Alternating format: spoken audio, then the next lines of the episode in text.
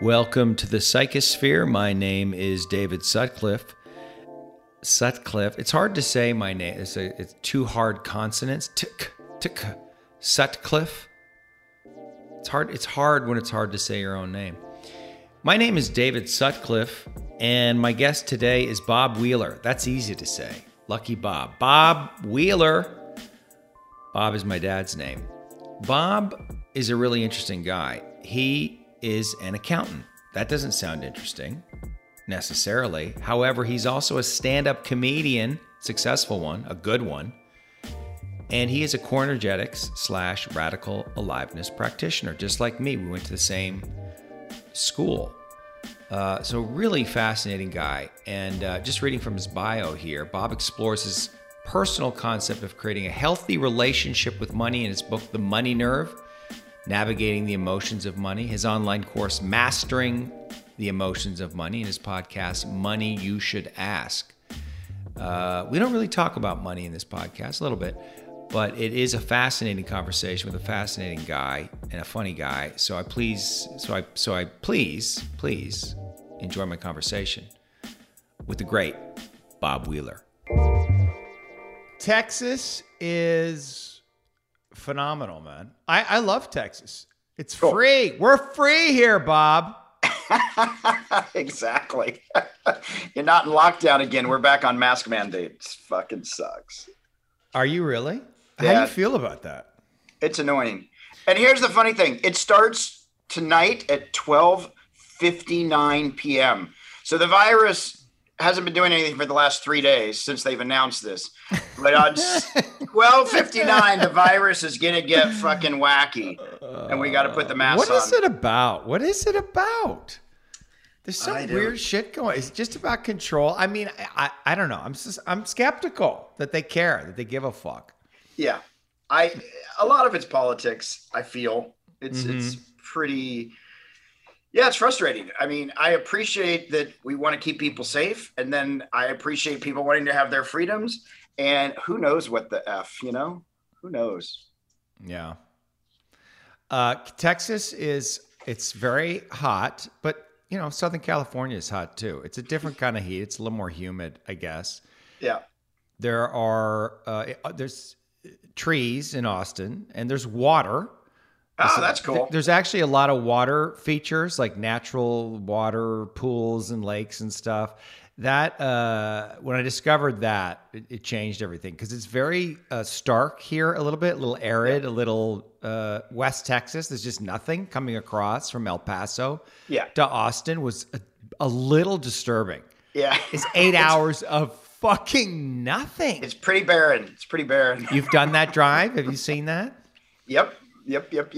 And coming from California, where it's just, and especially for me, having just come from Idlewild, where I was just surrounded by so much natural beauty. It was, you know, it was tough. But now I'm into it. I'm starting to tune into the vibe here, the natural beauty. There is a lot of natural beauty here. It doesn't compare to Southern California. A few things do, but I am enjoying it. The people here are great. They're very warm and welcoming. And, you know, a lot of people are moving to Austin. A lot of people are moving to Texas. And they're very proud of that. They feel proud of their city. And there's a vibe here. There's a movement here. I just started this men's workout thing. And the energy there was just off the charts. And there's something happening here in Austin. It's exciting to be a part of it. Yeah, no, I think it's great. And you don't pay state tax, even better. Yes, even better. So speaking of taxes, Bob, you are an accountant. Yeah. You are a comedian. Yeah. And you're a Core Energetics practitioner. What a combination of things. Which are you best at, would you say? Wow. Gosh, I think... equally terrible at all of them. No, I enjoy all of them. I feel skilled in all of those areas. You know, I never wanted to be an accountant, but it was just something that came natural. And like, cause it's natural for everybody, right? 2 + 2 is 4. It's fun. And, but you like numbers. There's something about, what is it about accounting? There's something, I mean, I know when I do my own taxes and books, there is something satisfying about putting things in order. Yeah, I think for me, because of my probably chaotic background, childhood, all that good stuff, it was safe. You know, it's a system that works. 2 + 2 is 4. If you're out of balance, it's your fault, right? It's human error, and it's a very logical system. And so in the beginning, I liked it just because I knew if I got my numbers right, it was correct. Right. So there was safety in that. Then later on, of course, then once you know the rules, then you learn how to push them and work around them. But I think for a lot of accountants, they like to stay inside the box and feel very safe. I felt safe and started pushing the box, but yeah, there's safety and comfort. Yeah, it's an interesting psychological examination of that process of that. It's interesting you say that you had chaos in your childhood and somehow. Putting numbers in order gave you a feeling of safety. Well, yeah, and I originally thought, well, if I go into accounting, I don't have to actually talk to people. Like, oh, really? I was like, I don't want to talk to people. It's too stressful. Believe it or not, even though I fake a good conversation. But yeah, I thought, yeah, this will be it. I'll just completely isolate. Are you naturally a shy person? I think until I get to know people. If I know people, I'm totally comfortable. But yeah, initially meeting people, I'm assessing. I'm being very cautious. I need a couple of people that I know to ground me, and then I'm like a terror. But do you have a sense of where that comes from, or is that just part of your personality? You know, I think as a kid, we were we were sort of props. We were supposed to present well, and I think there was just pressure always is. This pressure of always like, how am I going to show up? So it was just easier not to have to show up and do it right because I never knew what right was. And what led you into comedy and when? Well, you know, as a kid, I was always using humor as a way to diffuse situations. And I was a quick runner, so I could make a joke and run. And I didn't get in too many fights. You know, people would just like, oh, you're funny. And I the way I tell stories and stuff. And so I realized sitting in an accounting office in the back, probably nobody's going to see much of your comedy. Mm-hmm. So I started doing sketch comedy and started performing. And fortunately, it went well. It was well received. So where did you start doing that? I started doing sketch at Acme Comedy Theater in Hollywood. That was, that was in the 80s. I think when I was in high school, I was doing some of that, not theater, but improv and stuff like that in some of my classes in high school. But then when I got to college, I didn't want to have anything to do with creativity. I decided, artists don't make money, doesn't pay. I don't want anything because my mom was an artist. Not a financially successful artist. And I thought, F this. I was actually going to be a music major. And I just went, I want money. I'm tired of being poor. And so I just sort of suppressed the arts for a while, but I don't think you can really suppress creativity forever. Mm-hmm. And so comedy for me was just a way to start to say things on stage and then just go kidding, even though right. Maybe in real life, I wouldn't say, you're an asshole. But on stage, I could go, you're an asshole. Just kidding. Not really, Yeah.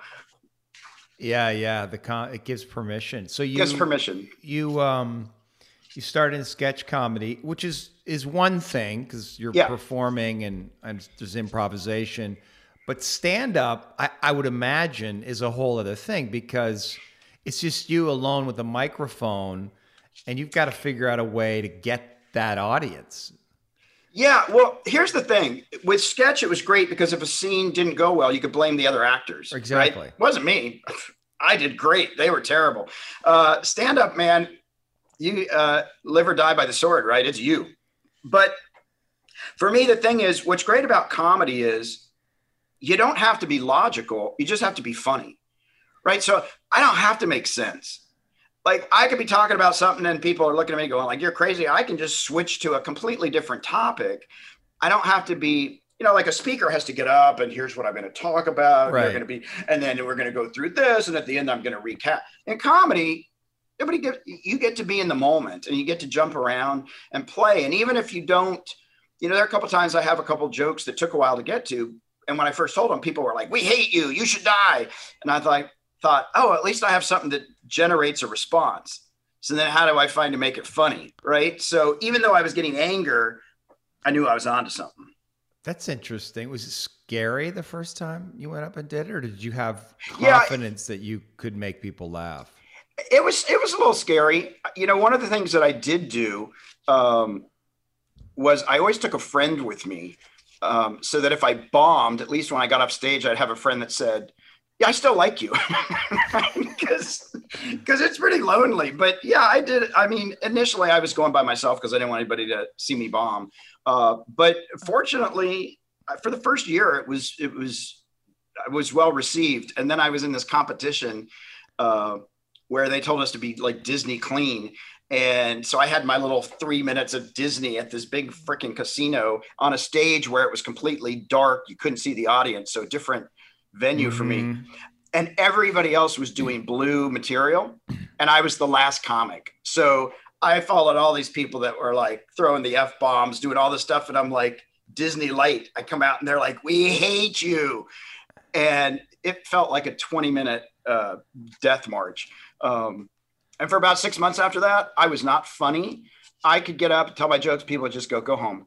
But I just kept getting up because I knew that you had to keep getting up. What is it? Like, is it some magic that comes out of you, some relaxation that you can tell the same jokes night after night, and sometimes they're funny and sometimes they're not?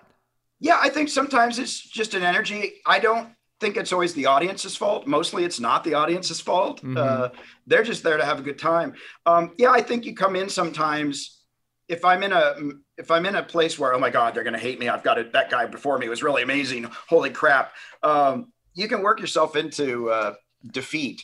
But for the most part, I just always approached it with, I don't know what works. I'm just going to go out and have fun. Usually walk out. If somebody was amazing, I'd go, oh my God, they were amazing. Let's lower the expectation because it's my turn. So just bring it down real low. And, you know, so we just sort of try to set those parameters where that it worked really well most of the time. And, but yeah, that time was really painful. I just kept getting up and I had a friend and she was like, look, you got to keep going, And I went to this coffee house. There were like 10 people, mostly comics. I got up, started doing my stuff, and people thought I was the greatest thing since sliced bread. You know, I could have recited the alphabet. People were like, that's brilliant. He said B. Oh my God, that's amazing. And then I was like, oh, I'm back. Cool. Wow. How do you come up with your material? What's your process? Well, sometimes I'll say something out loud with friends and they'll say, geez, that's funny. And I'm like, let me write that down. So I'm also very observational. So like, I think comics halfway live in the world and halfway live out of the world. Right. And so, you know, I'm noticing I'm at the grocery store. I'm watching people to see if they have 10 items or less. I'm watching people to see who's breaking the rules so I can be self-righteous and condescending. And so I'm always watching that. And then I bring that to the stage and just say, look, I'm very judgmental. Like, and here's what I notice. And I'm above all of you. And so just observing and watching things, not fully being there, but also just, oh, that's interesting. That's interesting. What's funny about that? Right. And I have a twisted sense of humor. I think most comics do. There's always a part of your brain, I guess, is what you're saying is that's looking at the world through the lens of gathering material. Yeah. And just looking for the humor. Like I'm always looking for the humor. What an interesting way to go through life, to always be looking for the humor. That must do something for you. Like that feels like a good thing. Well, it feels great for me. Sometimes my friends are like, could you just turn it off for 10 frickin' minutes? Like, shut up. Like, it just doesn't stop. It's not something that I go, oh, I will stop thinking of things funny. I'm just constantly looking for a way that everybody else isn't looking at it. You know, I can be at a funeral, I can be anywhere. Right. And just really be, oh my God, this is hilarious. That's really interesting. Yeah, I have this feeling that comics are completely underappreciated in terms of their social value. I mean, I know we talk about comics a lot, but yeah. Really the deep truths that we have to confront, or they usually come from comics first, because yeah. There's a way that the comedy softens the blow of the truth and gives access to it. So that I guess what I'm saying is I have a tremendous amount of respect for comedians and the work they do and the impact they have on society. Well, look, comics are probably the most messed up of all the entertainers. I mean, right? They are, but I think from their pain, they find the humor. And even not the famous ones. There's so many brilliant comics yeah. out there that people will never know that are just so brilliant. And it comes from pain. It's such pain and comedy are just like centimeters apart. And that's, I guess that's true for you. Yeah, I think so. Yeah, absolutely. That you took the pain that you had in your life and found a way to make it funny. Or... Yeah, absolutely. I mean, look, I used to work with Gary Austin, who founded the Groundlings. A lot of people from Saturday Night Live came from there, SNL. And he would do these sketches. I was in a group with about 30 people, and I was fortunate enough. I was one of about 8 people that he constantly put up to do just these scenes. And he would set up these family scenes, and we all had these little roles. And we would be goofing. And there would be a couple times somebody would take it slightly dark. And the next thing, all of a sudden, we're on this train to, oh my God, where is this going? And like right. The tears are, and we're like, holy, oh, okay. Whoa. That was too real. And it would get deep and dark, but then we'd get back to the laughter. But yeah, wow, sometimes that's interesting. Yeah. It's almost like you have to go there to feel that or understand it. Yeah. And then to come back. Yeah. Wow. Is it cathartic comedy for you? Oh, it's amazing. It's the best drug. When you're in front of 500 people and everybody's laughing, it's amazing. Of course, if nobody's laughing, it's very painful, but, right. But the laughter, man, it's probably the best high. It's incredible. But I think for comics, the hard part is then you walk off the stage and you're not that magical center of attention. Mm-hmm. You know, like Robin Williams, he's this brilliant. And then he walks off the stage and he goes home to his hotel, and all of the accolades, all of the energy that's coming from his performance is no longer there. And then it's like, oh, you can go easily into a deep depression. Yeah, that's got to be a great feeling. It's the best. I know I've experienced it to some degree, having done sitcoms in front of a live studio audience and theater comedy, where you feel like when the audience is with you, and there's a kind of a timing, and you're taking them on a little journey, and yeah, it's deeply gratifying, but to communicate with them directly, yeah, through storytelling and feeling them, and then probably you're making little adjustments in the timing and the languaging each night, depending on the audience, and just that feeling of having them on a tether, and having people laugh. Oh my God. Well, it's great. And you never know what's going to happen in the moment, right? You don't know what's going to happen right before you go up. Something could happen. I've had the mic go out of me right as I go up, or, some crazy drunk lady right before I go up jumps up and throws a glass across the room, and, oh, and here's Bob, right? So then how do you react to that in those moments? And, you know, one of my teachers used to always say, call the room, name the obvious. I see. So instead of not pretending, so like with the drunk lady, this lady gets up, starts screaming, throws a glass, walks out of the club, and everybody's just like, what just freaking happened? You know, Here comes Bob. And that's my mom. Give it up for her. She comes to my shows, but she never stays. She's a drunk.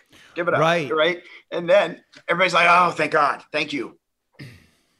Well, it's kind of the same as facilitating. We can get into the Core Energetics Radical Aliveness, because you have to stay absolutely in the moment. You have to name what's going on. You can't pretend that it's something other than what it is, or you're going to lose the group. Yeah. This is a similar, it's obviously it's a different intention. Or maybe not. Maybe not. Maybe comedy is healing, but you're taking people on a ride. You're trying to and I think this is true of comedy, to reveal deeper levels of truth. Yeah. It's really interesting. How are you practicing as a Core Energetics practitioner? I am. Not doing live workshops at the moment, hoping to get that back going again. And I'm doing a Money and Vision group, and I work with people individually. And I right now, a lot of it's been Zoom, which is great, but it's not the same. I mean, one of the things like you were talking about, it is like comedy in that you go to those places. The thing is, the impact's even deeper. Like if you're following your impulse, like I know in some groups, we've gone really dark and it's been really healing, and you have to trust yourself to go fully and really trust your intuition. And it can be a little scary if you're not fully trusting yourself. And I've gotten much, I think when I first started doing it, I thought, oh, what if I F this up? And now I'm much more trusting. And I know sometimes that there's actually 4 or 5 different options, and all are going to lead us to the same door. And it's not exact. It doesn't matter if you used, if you rode the horse or took a car, you're still getting there. I remember your first workshop. I think it was a sexuality workshop. It was mistaken. You're correct. The largest workshop I've ever been in with Anne. I think there was 40 plus people there. Yeah. Usually her workshops are, maybe 20, 25, sometimes 30, but this was crazy. And you were there. I remember you were wearing I think it was an orange golf shirt. Yeah. Tennessee orange. Yeah. And Tennessee orange. Yeah. And you were terrified. Terrified. But also very curious. Yeah. You were present as you could be. Yeah. What was it about the workshop? Like what drew you to this work? Well, it's funny. When I first met with Anne, I called her and I said, listen, I've done all these different things. I still don't feel like I'm still looking at the world from the outside, and I don't know how to get past it.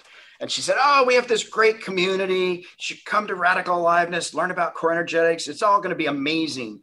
And you're going to have friends. This is going to be beautiful. And I looked at her and I said, you're full of shit. Where did you meet Anne? Was this conversation? I met her over at the airport location, one-on-one. I just called her up. My therapist had recommended that I connect with her. I see. And so I called her up, Debra Starr, and I met with her, and I just looked at her and I thought, you're full of it. Thank you so much. Have a great life. And I walked out.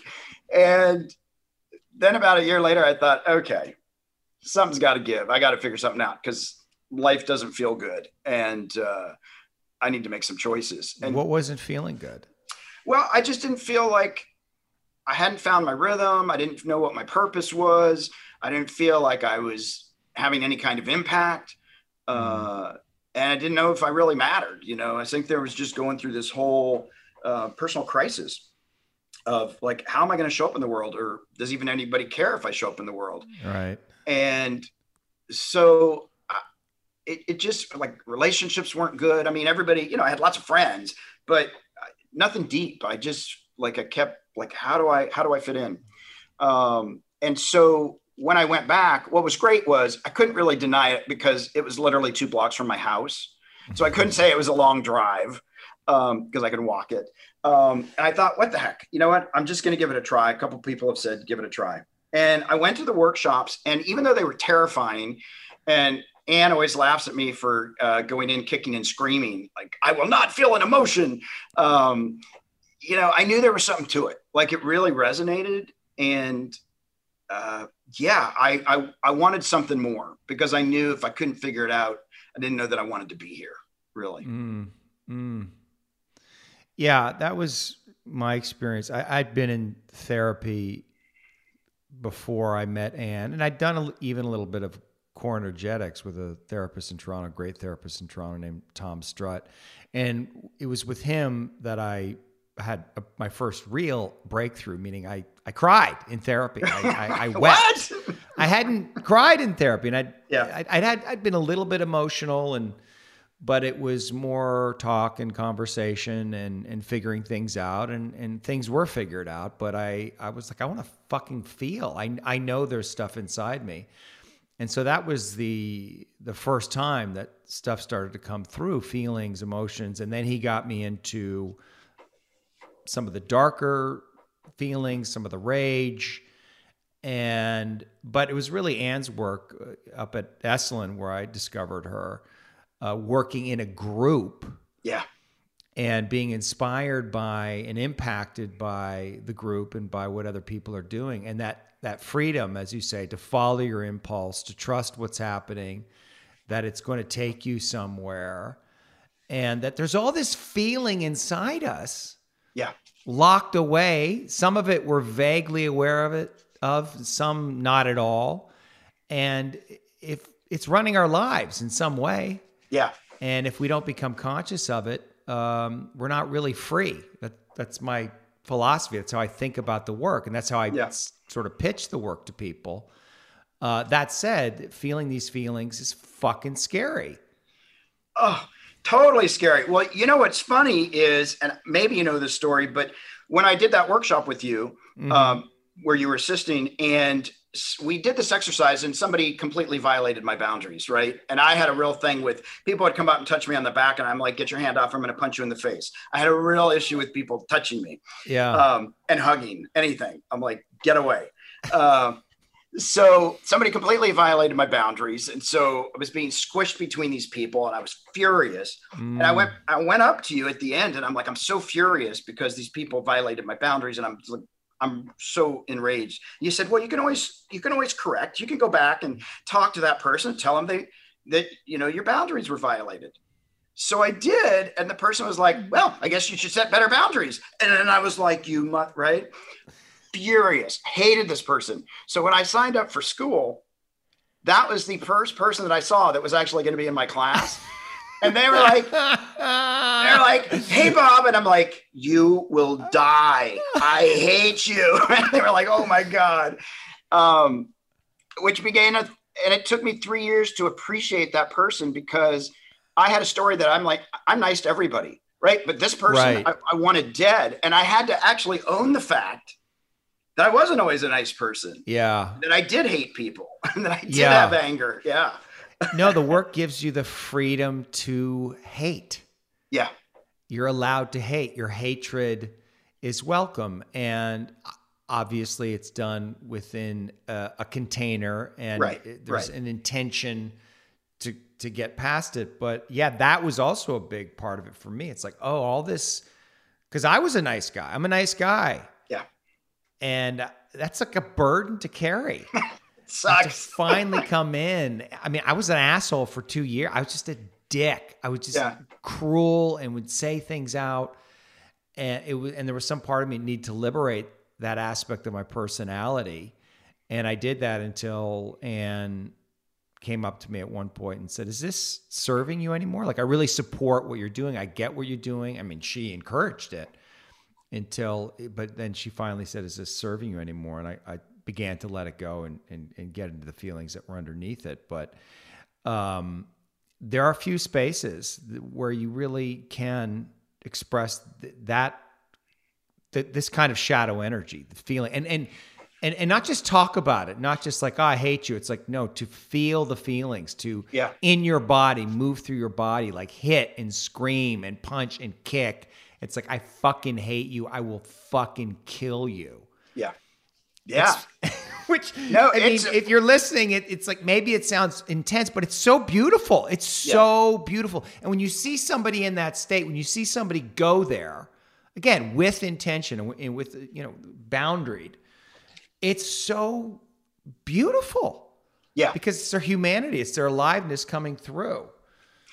And, the thing I love about group is you're witnessed and you're called out on your shit. Right. Right. So that when you're in one-on-one therapy, you can tell your therapist anything, you know, I'm the nicest person, but you're in a group. People are like, I saw your dick move. Yeah. Like, I'm calling bullshit. And yeah. Right. So it was a healthy safety container in that you're witnessed and you're called out. How did it change you?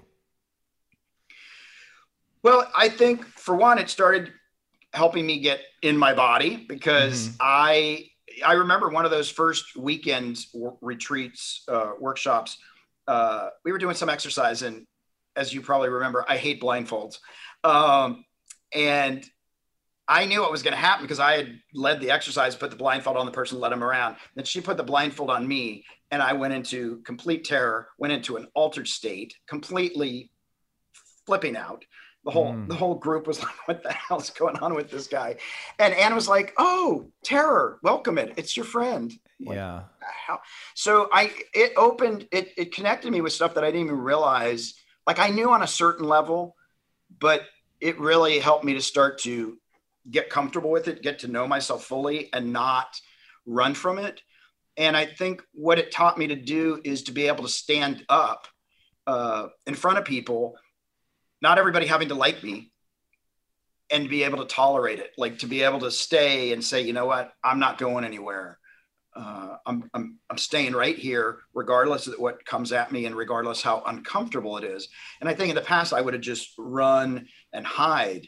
And I think there was a certain point, which is interesting, that's very similar to comedy, which I think is where my comedy stalled for a little bit, was at a certain point, people say, you're funny. And so you don't want to, like, if you get scared, you're like, I don't want to do anything different because this is working.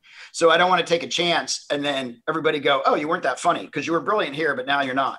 And in Core, I think I got to a place where I realized people actually did like me and held space for me. And I was in a relationship with people. Then I thought, well, maybe I shouldn't go any further, because then they might turn on me. If they see all of me, right? Like, if I'll just give them 80%, but if they see 100% of me, they might turn. And so let me just stay at 80. Let me dial back. And I think in a lot of places in my life, that's what I was sort of doing, and staying with it helped me push past that so that I could say, look, this is me. You don't like it? Okay. Like, I no longer need to say, no, stay. I'll convince you that I'm a good person. Right. I'm like, bye, goodbye, right. Goodbye. Thank you. Go in peace. Right. Well, that is the crux of the work. In some sense, it's like, as children, we have no choice but to betray ourselves, to leave ourselves in some way, or to disassociate, hide aspects of ourselves in order that we stay in connection with our caregivers. And we take that paradigm out and, apply it to the world, and it just becomes our orientation. And so the work is, okay, can I be all of who I am in the world and tolerate what comes back at me, and not give myself away or not hide aspects of me, knowing that, well, you don't know what's going to happen. Some people may leave, you're a fucking asshole, or some people may come closer. I mean, that could also be just as scary, is suddenly which I think is what happens to people when people give themselves permission to be all of who they are. They become very attractive. Yeah.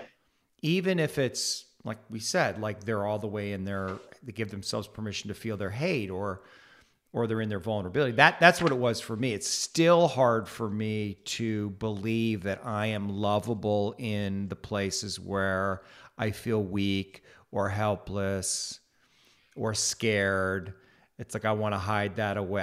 I don't trust that I'm lovable there. So I'm going to go into my house and to solve that problem for myself, get my ground, and then come back out into the world. Right. Put together. And that, of course, is a myth, and it's a distortion.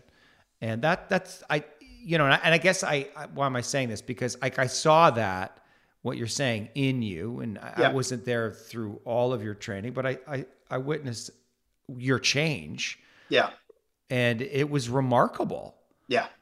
To see how you came out and the risks you took, and how different you are now than when I met you. And obviously I met you in a situation, you know, in the workshop where you know, it's an extreme situation. We were all, you know, terrified in some way in these workshops. So, yeah. But now you're on the other side of it. Has it, I imagine it's affected your comedy. Like, have you brought what you've learned in Core Energetics into your comedy? Yeah. Well, what it's allowed me to do is actually allowed me to bring up my dark side, like be able to talk about that and own it. You know, to be able to, you know, I'm working on a bit right now talking about how supportive my parents are, and calling my dad and saying, hey, look, I may be homeless if I don't come up with this $1,000. And my dad being really supportive, saying, well, I think it's going to be a really great experience to be homeless. Like, yay, Dad. You know, but no, I think to be able to own those places where before I would say, well, I'm sort of kidding that I'm angry. No, I'm angry. Or I'm like, this is a part of me. I can be vulnerable and share that stuff. And then it doesn't define all of me, because I know it's not all of me. Mm-hmm. Mm-hmm. Just give me the freedom to be honest, I guess, is really what it's done. I think before there was still a little piece of, I'm going to hold back, not going to fully let you know who I am. And now I'm more, yeah, this is me. And when you're teaching, when you're working with people, facilitating workshops, what is your intention? Like, what are you holding in your mind? How is it that you're trying to help people? When I hold a workshop, what I'm hoping is that people will walk away transformed in some way, either having some kind of insight, having an aha moment, healing something from the past.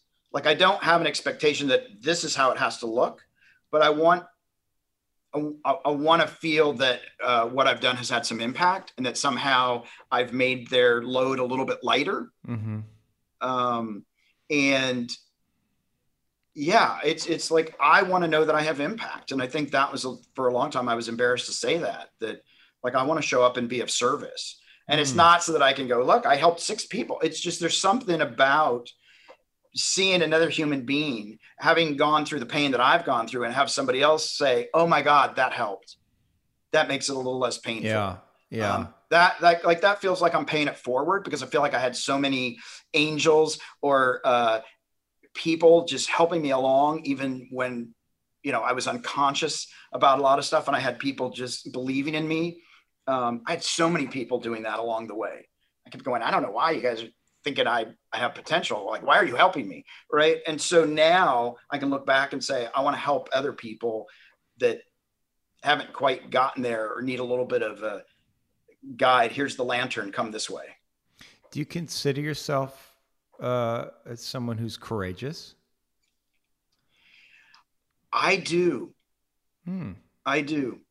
I wouldn't have said that before. I would never have said that before.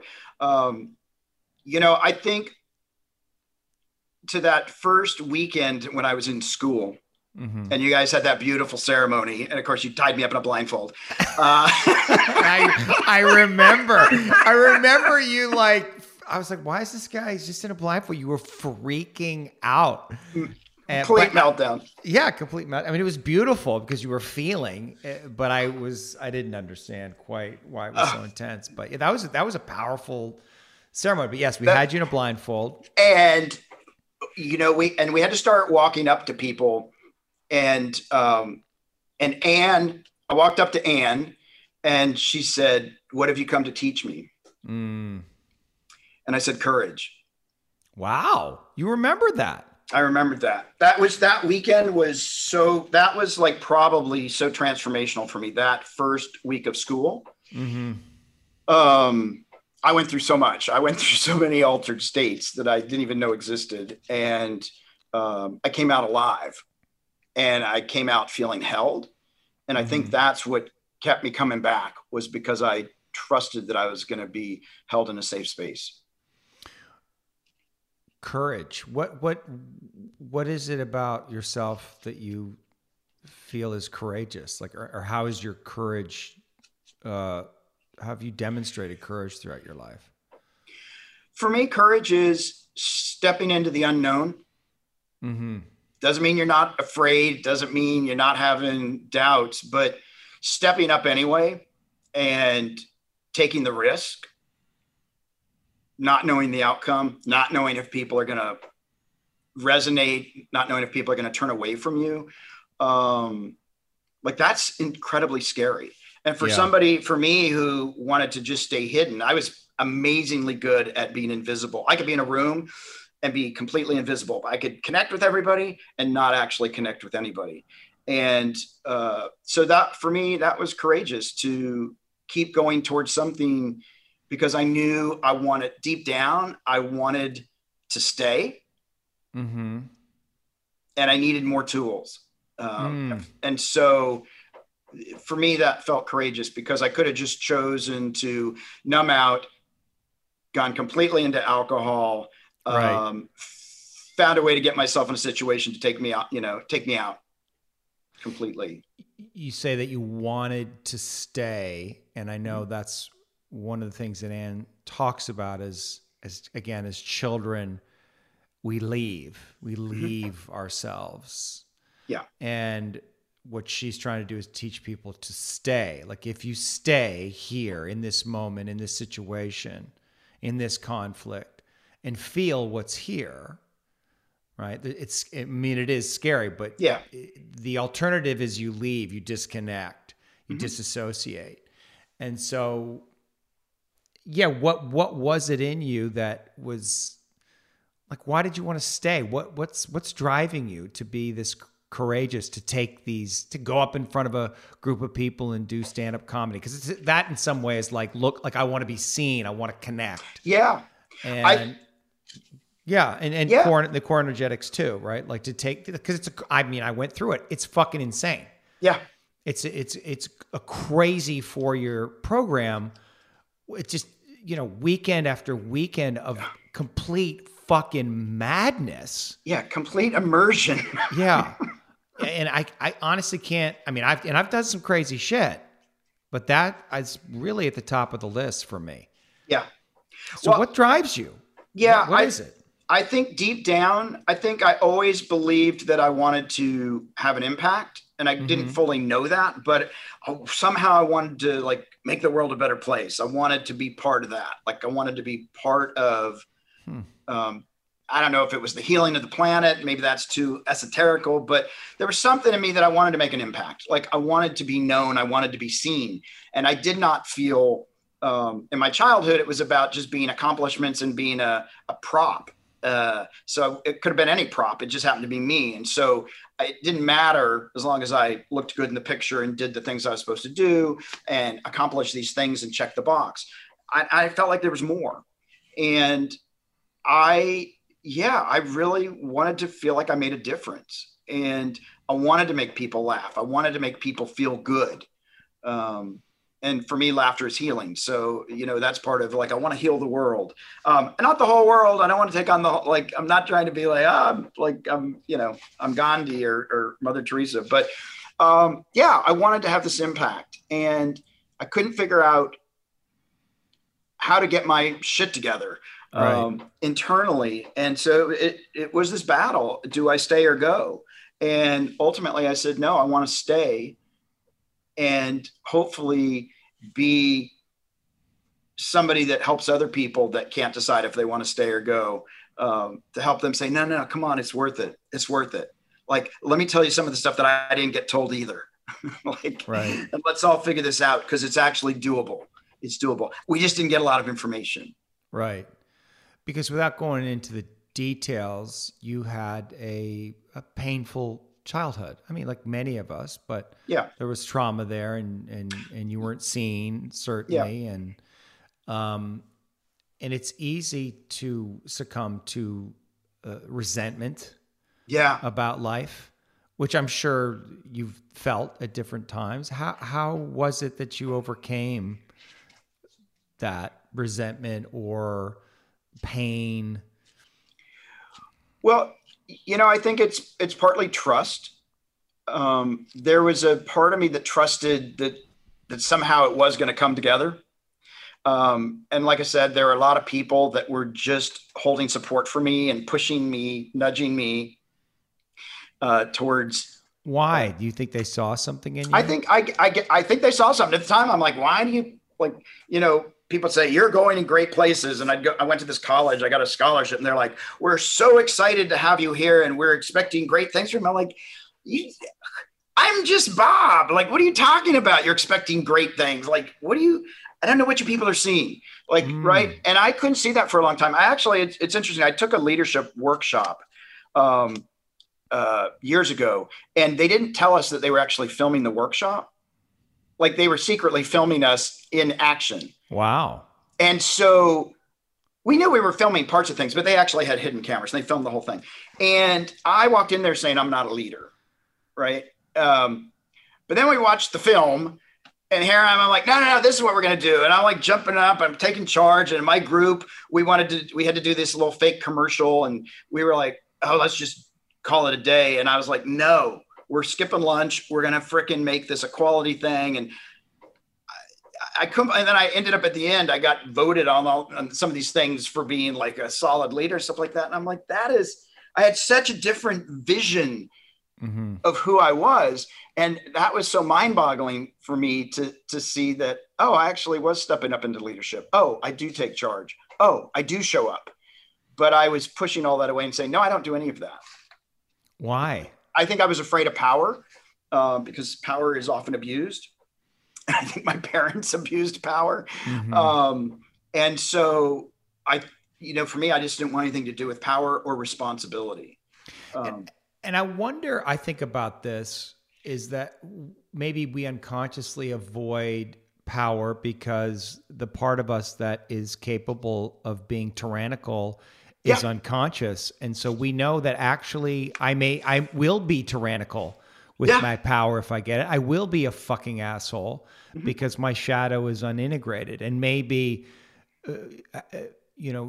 because you were able to go there, own your darkness, your hatred, everything around that allowed you the space to trust yourself with this power and this, and maybe also it's, if we haven't integrated our shadow, we feel like some part of us is bad. Yeah. Because we know we're judgmental. We know we have these thoughts that aren't good. And if I am in the light, if I'm all of who I am, people are going to see that. Yeah. And I'm going to be exposed and humiliated. And I'm really just I'm a fraud. It's not true. And that to me is also one of the great gifts of the work. It's no, this is a part of you. Your darkness is a part of you and you have to own it and then integrate it and then be mindful about it, like not let it take over. But if you think you're going to somehow rise above it or exercise that part of you in this lifetime, that's naive. Like you have to learn to be with it. Yeah. Yeah. And you have to be able to name it. Right. You've got to name it. So what's interesting for me is in a couple of different situations, as I was getting more comfortable, still not completely comfortable, I was doing this workshop, 90 people. They divided us in three groups, and each group of 30 had to do this presentation and this whole thing. And my group, we all get together and we had to decide who was going to lead it and all this stuff. And everybody goes, Bob, you're leading the group. And I'm like, what? I'm not leading the group. I'm terrified. What are you talking about? And besides, I'm a control freak and I'm very OCD. And when somebody looked at me and said, who said that's bad? Right. Like, right. We know you're a control freak. We know you're OCD. That's why you're going to lead us. Yeah. And I went, so like being able to name that and then have everybody go, yeah, we know. Like we know that about you. Oh. And so I think being able to name that, even with my family, unfortunately, when my cousin was in an accident, we had to decide whether or not to like let him go, and my family's like, you have to make the decision. And I said, I can't do that. And I can't lead this whole family because I'm bossy and I'm this and I'm that. And they were all like, yeah, go be bossy. Wow. And so then at least I was checking in saying, look, I can get a little crazy with my power. Is this what you want? So that we can renegotiate. Or if I'm getting crazy with my power, wave a flag at me and go, Bob, knock it off. Like, and call me hold me accountable. So being able to name it was really important for me to then find out everybody was on the same page. Yeah, that's interesting. And it's really vulnerable to be a leader because everybody's looking at you. Everybody sees you. Everybody's projecting things onto you when you're the leader. And oftentimes, well, it can go both ways. It can be positive and negative transference. People are like, oh my God, Bob, you're the best. And in that sense, they're not seeing you. You're like, yeah, no, I'm good. But, you know, and then also like, you know, Bob, you're a total fuck up. You never do anything right. They can project all that stuff on you. That's a lot to hold. How do you think about, I mean, and that's something you have to do as a facilitator, as a therapist, you're holding people's projections. And I guess you're doing that as a comic in some way too. How is that for you to, how do you think about that? Well, I'm okay with it now. It was terrifying in the beginning for sure. All of a sudden, like, why are they putting all this on me? But as I got to understand it, there were a couple situations. And I remember Anne said to me, hey, when you start doing this particular thing, just know this person's going to be coming at you. Right. So don't take it personal. So then when it started happening, I was like, oh, my God, I see it. I see it. Yeah. So once I could make it not personal, which sometimes is hard. I will admit, sometimes it's hard not to take it personal. But as I was able to really see that it was really not me and that it was what I represented. Yes. It was much easier to actually find a little humor in it. Like for me, I'm like, this is funny. This is so by the book.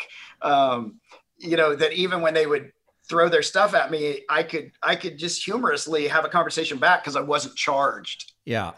Yeah. Which probably made him even more angry, you know, but, yeah, so I'm okay with it. I'm comfortable with it now. Well, it's almost becomes a superpower once you master it, because if you can learn to not take people's, I mean, people are projecting all the time. All the time. And some, by the way, sometimes their projections, they're accurate.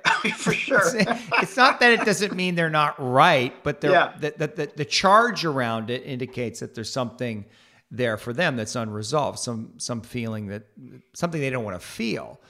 But this is the gift that this work has given me. Also being an actor, because of course you get projected on all the time as an actor. But when you stop taking things personally, I mean, life is so much easier. When people are coming at you with their stuff, you're just like, well, this doesn't actually have anything to do with me. Yeah. This is, and I don't need to get defensive, and I can stay with them there and hold that. And it does something very powerfully. When you stay with them in the place where they're screaming at you and you're essentially non-reactive, but also welcoming it. It's like, okay, I hear you. You think I'm a Nazi? I hear you. Okay, cool. Yeah. And then there's nowhere for them to go except to feel what's inside them.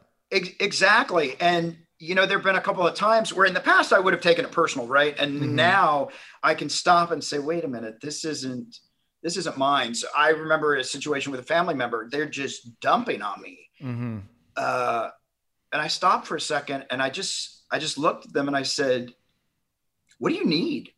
Right. Like, what do you need? Cause I knew, and they like, what? I'm like, what do you need in this moment? I feel you want something from me.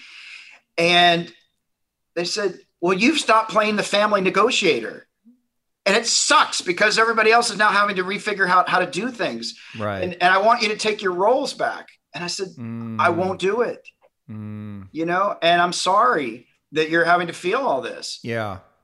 I'm not going to go back to that. It didn't feel good for me. And I don't want to be the family problem solver. And they had to feel it.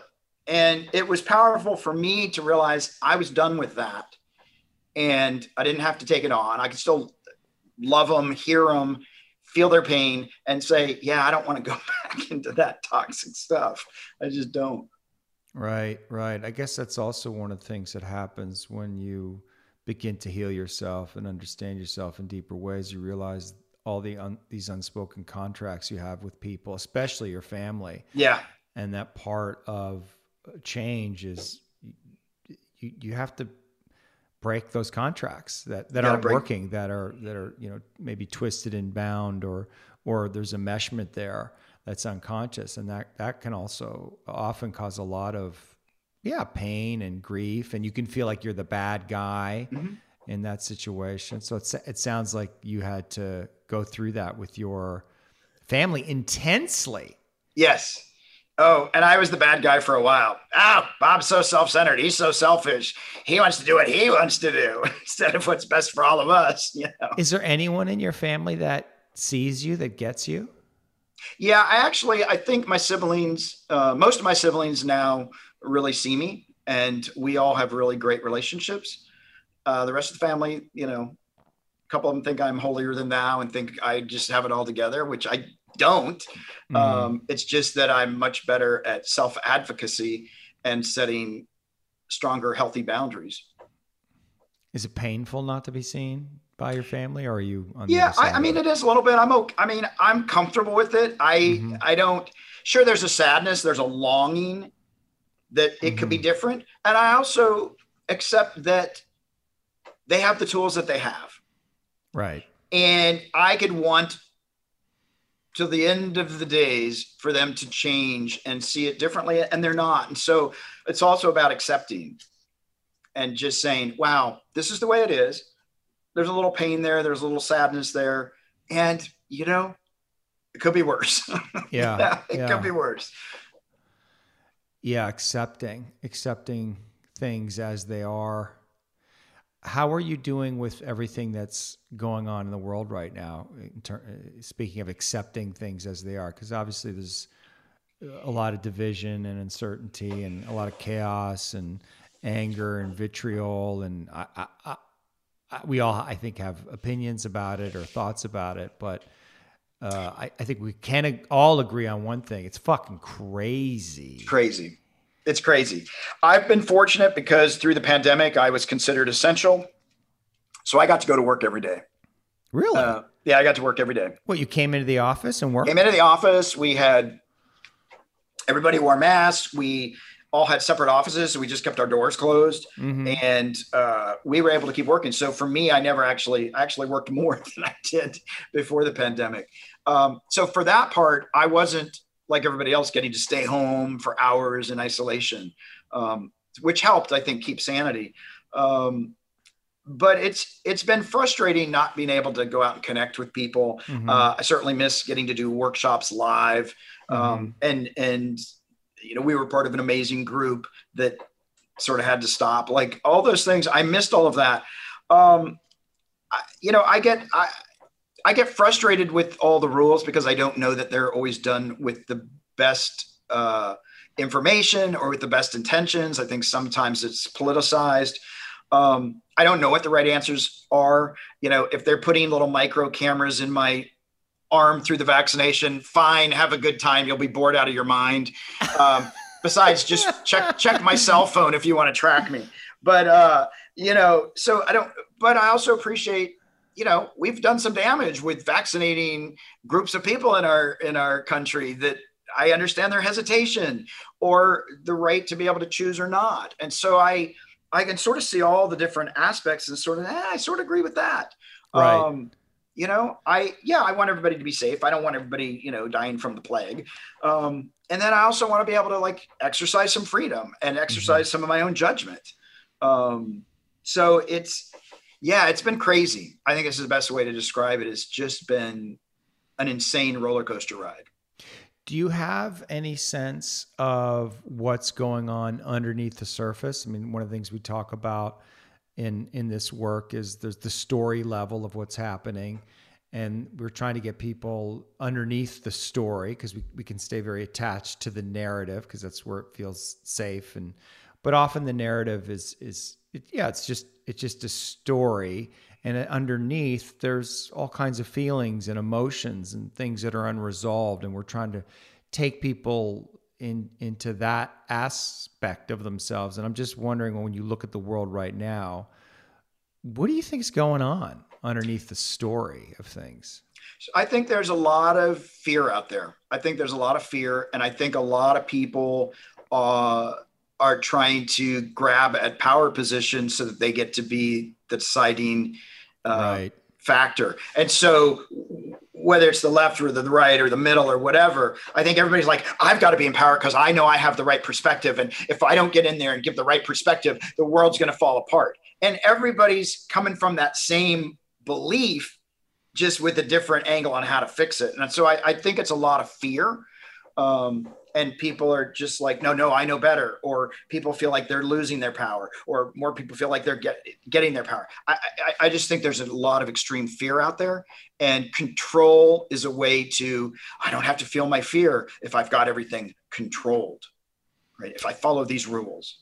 Yeah, no, that's exactly what I see. The world is changing. The world is always changing. It is always changing. We know that we go through these cycles. If you read the Fourth Turning, and these 80-year cycles, and there's these 250-year cycles, and that we are in some kind of revolutionary moment. And, mm-hmm. and I don't think you can see it in real time. I think we look back and we'll see, oh, this was some kind of revolution, and everything that's happening with technology and Bitcoin, and I mean, it's manifesting in all kinds of diffent ways.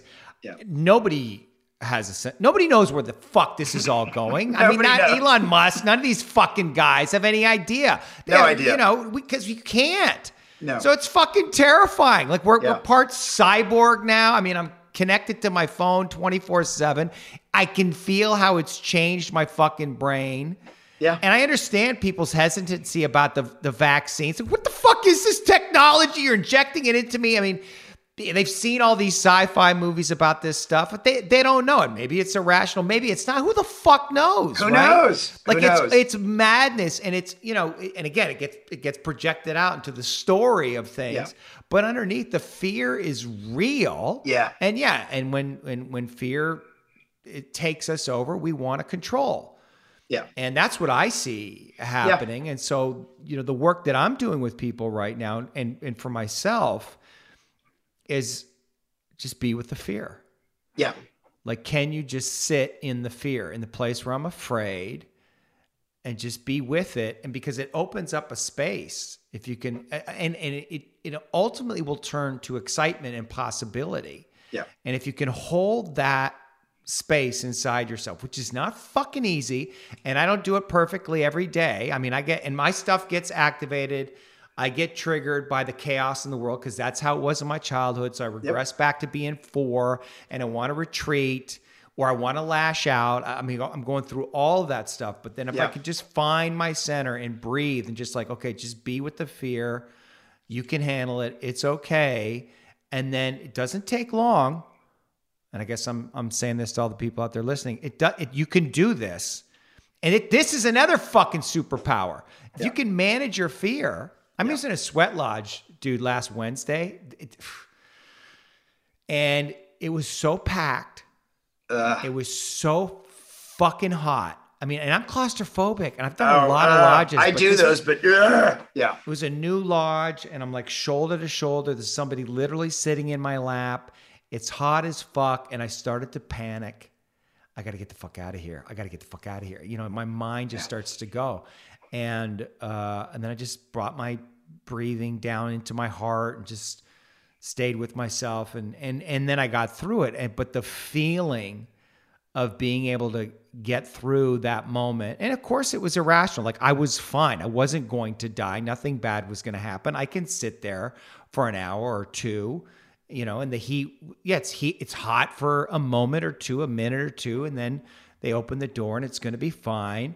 You know, so to get over that, like to master your brain's tendency to panic or to succumb to the fear, it's so powerful. And so that's what I'm trying to take from all of this. And so your assessment that is actually what's going on feels very accurate. And so I guess for me, it's like, that's what I'm trying to teach people. Like, learn to be with your fear. Just learn to be and sit with your fear. Yeah. And I think the other piece to it for me is, and I've noticed this just from traveling to developing countries and stuff, other places, I think people want to be in connection and we don't know how. Right. And I think all of us long to be in connection. We all long to be in community. We long to be with our tribe, and we don't know how. And so that's scary. That's, oh, do I let this person in? Are they going to go against me? How do I be in connection and still navigate my fear? Right, right. That's the other thing. You're right, is connection. That was something that I realized when I started doing my workshops, and I was doing weekly groups, and I had this Tuesday night group, and every group, every week felt like suffering.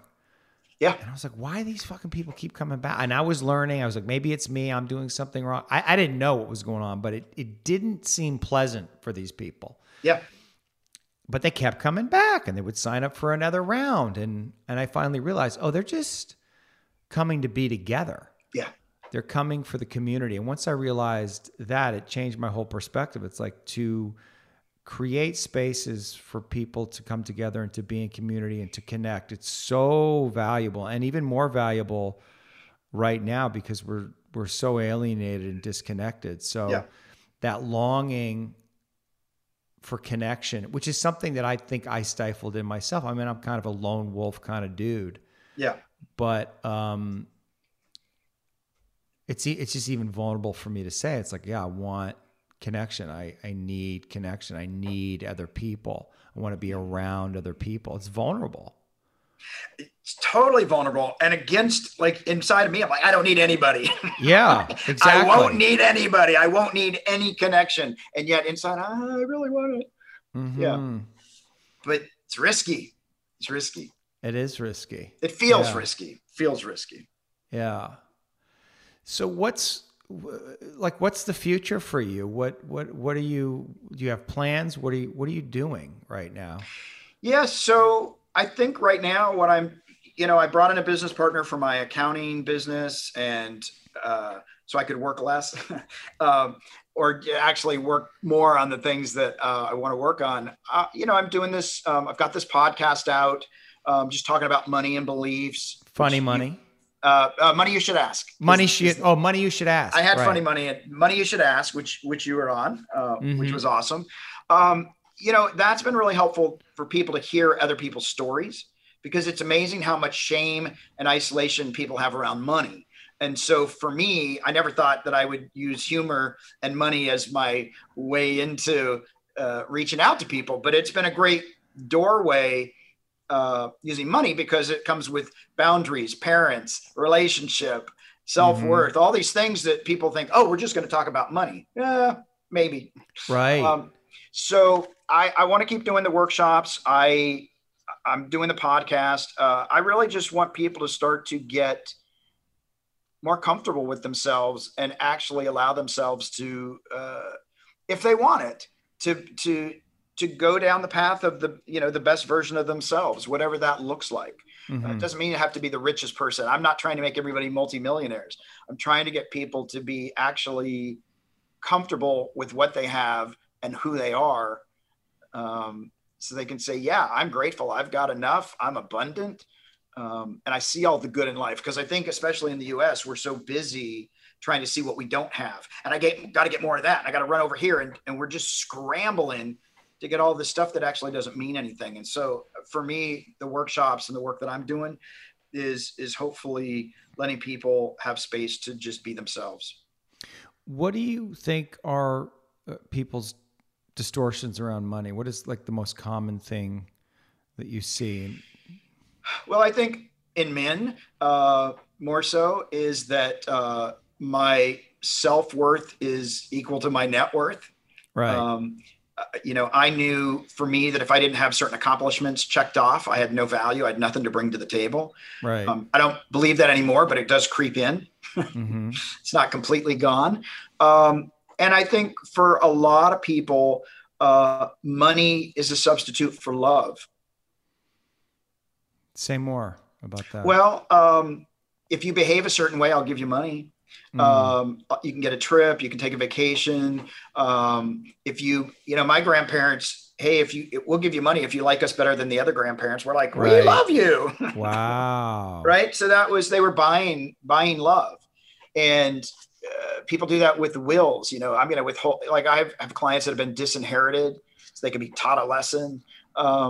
Right. So we use money as power. and often not very nicely. So I think there's a lot of people get confused between love and money. And I think that's why a lot of people that, at least some of my friends that, you know, have pretty high celebrity status, they can't always trust people like them for them. Right. Oh, I'm trying to get something, you know? And so they have to be guarded because they're vulnerable. And that's real, but money, I think, messes with people in that we think somehow more money makes us a better person, and it doesn't. Mm-hmm. I think when people have more money, it just amplifies who we really are. We're either more of an asshole or we're more of a good person. But money is an energy that it gets tricky. People get so triggered around it. I deal with that with estates a lot, and families go crazy. Money is an energy. Yeah. What do you mean by that? Well, money's neutral, right? Money's not good or bad. But money flows. We let it flow in, we let it flow out. Some people don't let it flow in. And other people, as soon as it flows in, we got to get it out. So for me, money's an energy that moves around with us. It, you know, ebbs and flows. And if we can be comfortable with letting it come in, bring in lots of its friends, go back out and do great things, come back in. But a lot of people, it's money, or I got to hold on to every penny, right? And then they hoard. Well, if I'm hoarding every dollar, there's not a give and take, right? It's an imbalance of energy. So do you work with, I mean, you do work with people around money specifically. And yeah. I guess there are practical things people need to learn about money, how to save, where to invest, and all of that. Yeah. But it sounds like, or you know, supposing that it's really more your relationship with money that's the driving force. Yeah. That's the thing you want to understand. And so if you're struggling to make money, or you're struggling in your relationship with money, like what is going on there for you? Psychologically, what is your relationship with money? What are your belief systems? What are the distortions that you have there? Yeah, absolutely. Because I can tell you, I've got a couple of clients that are, you know, 60, 70, $80 million in the bank. And I can see they're constantly doing things so that everybody will like them. Right. Let me do this. Let me throw a party. Let me do this. Hey, do you need, and just constantly, how can I show you that I'm a good person? So it doesn't matter how many dollars you have. It's the relationship. And so I've seen people take themselves out because I've had situations where there was a death in the family or a suicide, and a family member's like, it's my fault. I will never have pleasure again. I will deny myself for the rest of my life. Right. And so there's forgiveness, and there's all these pieces. For me, I'm always working with the emotional part, but I also have the practical component. So I could show somebody how to have a budget.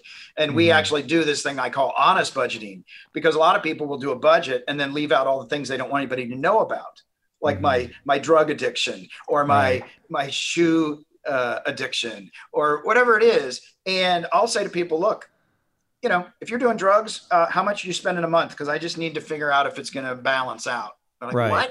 What? I'm like, I just need to know. I don't care. I hope they're good drugs, but like, what are you paying for them? Let's get it in the budget. And then that sometimes for people will say, well, I don't really want that in the budget. Maybe I should stop doing drugs. Well, I'm not saying you don't have to do them or don't, you know, whatever. I'm just trying to like, let's figure things out. And so I try to really create a safe space to actually be honest about what's going on for them around their money, instead of just, well, this is, because what used to happen is I tell clients, this is what you need to do, and they'd go out and do something opposite. What are you doing? And until I understood that, they're working from their emotions, it doesn't matter what the facts are. So I needed to get in and understand them so that I could try and find a way to get them to see that they weren't maybe acting rationally. I would imagine too that a lot of people have shame. Tons around the relationship with money. I feel that in me. There's some, as you were saying all that stuff, I was trying to feel into my relationship with money, and suddenly I felt this sense of shame. And it's not really conditional on whether or not I'm making money. I mean, if I'm not making money, I feel shame. But even if I'm making money, there's some kind of shame because I come from a family that doesn't have a lot of money. Right. And then now I'm separated from them. and I feel conflict there. It's a lot to hold. Like I know that, you know, people who make money, they're not, that doesn't necessarily mean you're a good person, but right. There is something that they're able to hold that is interesting. Yeah, that they deserve it. Right. Is that it? They believe they deserve it? They believe they deserve it. Or is it that do some people make money out of fear? Like they're so afraid to not have it, they're not going to survive. They make money. It's motivated by fear. For sure. The motivation can be completely different. And I think fear is a big motivation. I got to have a safety net. Right. But I think, you know, if you look at, but you still have to believe you deserve it. Yeah. Brene Brown talks about this in People That Are Worthy and Not Worthy, is the difference was that people that were happy felt that they deserved what they had. And so it's an interesting piece on her vulnerability TED Talk. But it is that where people just, I deserve to make lots of money. I have no shame about that. Now, whether it's because of fear or because they want to impress people or what all the other things are, but there is a deep belief of, there's no reason why money shouldn't be in my bank account. So that would be the number one factor for you, is the belief. If people are listening out there and they're struggling with money, and they want to know how to make more money, the first thing to address is, do you believe that you deserve it? Do you believe you deserve to make a lot of money, to have a lot of money, and to be really honest about that? And it's sometimes it's hard to get honest about it because, of course, the initial answer is, I believe I deserve it. But if you dig a little bit deeper and you realize you don't, then you have to ask yourself the question, why? And that's a harder question to answer, because then that takes you into some deep stuff potentially. Yeah. I mean, recently I started asking the question of people, does money love you? It's a great question. Yeah. Does money love me? No, money hates me. Like that's my initial reaction. Yeah. It's not, why would I believe that? Money doesn't, it's, as you said, it's neutral. Yeah. Right. So I should just choose to believe that money loves me. Money loves me. Yeah. Wow. Let it love you. Let it love you. That's a great fucking question. Yeah. Why do people believe they don't deserve to have money? Well, you know, it starts when we're young, 4, 5, 6. And I see this now all the time, but you know, a 4-year-old says, "Mommy, I want a bike." You greedy little shit. Right. You think you should have everything anytime you want it. You're worthless. Oh, okay. I won't ask anymore. Right. So there's that, instead of having a conversation of, well, you can't have it this time. We got to save. We got to pay the rent. Like we don't have conversations. We just shame people. Or somebody loses their milk money. You're the stupidest kid ever. Right. You always lose things. You're so stupid. You're never going to make it anywhere. Right. And then we go, oh, I'm stupid. Okay. Mom and dad know best. I'm stupid. And so then we take these at 4, 5, and 6 and go out into the world going, I'm stupid. I'm greedy. I'm selfish. I don't deserve anything. I'm just going to stay hidden. Right. Right. I grew up, my mom was a single mother, so we didn't have a lot of money. She was working as a waitress, and eventually she started teaching and making more money, and then she remarried and we moved into a house and lived pretty much a middle-class life. But all during that time, we spent a lot of time with her sister's family, my first cousins, and they had a lot of money. And so I grew up with this belief that we were less than them. Right. In part because of the money, in part because my mother was divorced and their family was together. So I even to this day, I can feel that the resonance of that belief that I'm separate, I'm less than, I don't get to have it. Those people are better than me. There's something like, this is my class. Like this is where I am, which you can really see when somebody breaks out of whatever class they're in society. And we live in a classless society, whether we want to admit it or not. Right. How hard that is psychologically. Like that's really the thing they're breaking out of, because they can have all the talent, but to really sustain success with that talent and be able to accumulate and do good things with their money. It's a real, it's a whole identity. Like you're changing your identity. You're changing, you have to change your sense of who you are, how you think about yourself, and how you relate to the world. And then people around you, I mean, and this, I know this from having been successful as an actor and making money, people around you change. Yeah. And that's scary. And so there's a way that you diminish yourself, or you pick up the tab. You do all these, I did all these weird things. Yeah. To try to make them feel more comfortable. And right. I didn't even, that might've been my own projection. There was all kinds of stuff going on there. It's so interesting. And you can't change the other people, how they're going to react to you. You right. don't get to tell them, no, don't feel that, or don't make that judgment. And you, when somebody goes to high success, I mean, some people are going to be left behind. I used to think, I have to bring everybody with me. Everybody has to come along. No, they don't. They don't. Your journey's your journey. Everybody else is on theirs. They may come with you. They may not, but it's not a given, which was very hard for me to, no. I don't want anything to change, but it changes. I feel that deeply right now as you're talking. There's just some grief about leaving people behind. Much grief. Coming out to Texas. Mm-hmm. I had to leave a whole community behind. Yeah. And I love those people, and I'm not leaving them behind, but in some sense I am. And it's hard, and it's scary, and I can feel here like it's a whole different resonance. It's a whole different community that I'm connected to, and it feels good. And something pulled me out here, as something is pulling a lot of people out here. Yeah. And I'm excited and optimistic, and feel energized. And as you were talking, I could feel that grief. I have a hard time. I don't want to let go of people. I don't want to let go. It was fun. We had so much fun. Well, we're never going to have that again. Never again. I had that, I remember when I left Tete's place, I lived with that fucking guy for 2 years. Yeah. And it was so fun. And I knew it couldn't be forever. I was living with a Chapibo maestro, an ayahuasquero, cuendero, and just one of the most interesting humans I've ever met, professional musician. I mean, just music all the time and conversations, and his perspective on life was so fascinating. And I remember when I left, just like, this is over. It's done. Yeah.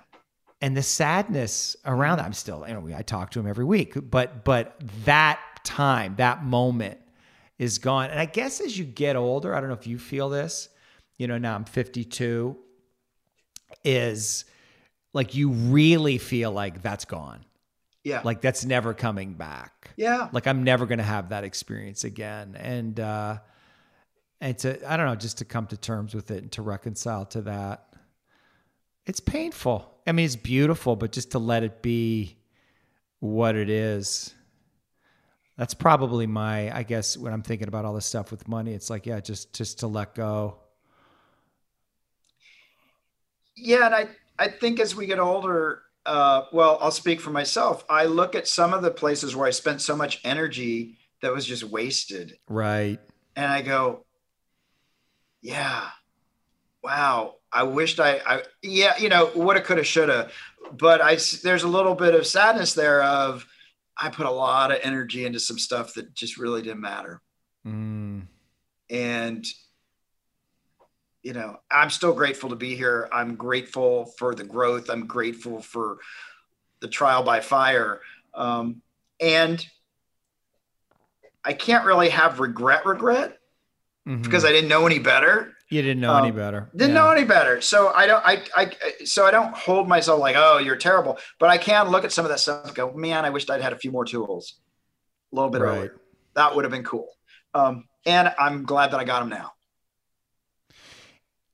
Now that you have these tools and you've lived a lot of life and had a lot of experiences and a lot of success, do you have a philosophy that you live by? Is there something that you'd want to share with people listening, younger people? Like people must come to you for advice all the time about things. And what do you tell them? So I tell them a couple things. I tell people to look for gratitude, like really actually see all that you have, because in all my travels, I see how much more we have than other people that we just, oh my God, my water's cold. Oh my God, my coffee's not, like I've met people that are lucky to take a bath once a week. And by bath, I mean a bucket of water with a rag in cold water. So I really say to people, like, find the gratitude, see the abundance of everything you have, because we have so much. We have so much. And the biggest thing is to stop. Like, don't give up on dreams. Don't give up on goals and things like that. But be aware of what's with you right now, the people you're with. Don't take them for granted. Don't take the moment for granted. And I think for a while I was so busy running towards that thing, that goal, that I missed some people along the way that were right there the whole time. And so I would just say to people, like, just don't take any of that for granted. Tomorrow's not promised, which is, and I think it's Nikki Angel that has a watch that reminds her a few times throughout the day that this could be her last day, right? To remind her that life is precious. Yeah. And I also just say, stay curious. Stay curious with yourself and with other people. Don't take it personal. Wow, that's so interesting. Wow, that's so interesting. I get really triggered about this. Or wow, that's so interesting. You get really triggered about me. Right. Instead of, you're wrong. You don't see me. To just learn to stay in difficult conversations, because I think we've lost that art. Yeah. Learning how to stay and learning how to be present and not take ourselves out. Bob Wheeler. Dave Sutcliffe. Thank you, man. Thank you for sharing yourself, sharing your wisdom, sharing your story. Absolutely. It's an amazing story. It really is. I hadn't really thought about it. I mean, I knew, but, you know, I was getting ready to interview you and thinking about you. I mean, this guy's an accountant, a stand-up comedian, and a radical aliveness core energetics practitioner. Wow, that's really fucking interesting. That's a lot. And CFO of the world famous Comedy Store. Right, exactly. Well, that's the other thing. Yeah. Oh, I didn't know you're CFO. Yeah. Yeah. I've been there a while. Wow. Yeah. No, I knew you. I didn't realize CFO. I knew you worked down there. That's amazing. Yeah. And so you are having an impact. I hope so. You seem like you have matured into an acceptance of who you are and your wisdom. Like, you know things. Yeah. You've learned things, and you've learned the hard way in some cases, or you've done the work necessary to learn, and you were born with gifts, obviously, but it just seems like you're at a place where you seem grounded and confident and comfortable, and that's got to feel really good. It does. It feels good. And actually, you've been part of the journey. You've been part of the process. Thinking Joshua Tree, a lot of things. A lot of things. So I appreciate that as well. And it does feel good. It feels good to not need to keep running and actually feel grounded. It's inspiring, your success out in the world and inside yourself. It's an inspiration. So especially, you know, like I said, seeing you in that Tennessee orange shirt, terror in your eyes. Total. And here you are. I don't know when that was, 10 years ago at least. But yeah. It's amazing. Here we are. Yeah, here we are. Amazing. Here we are. Thanks, awesome. Bob. Thank you, sir.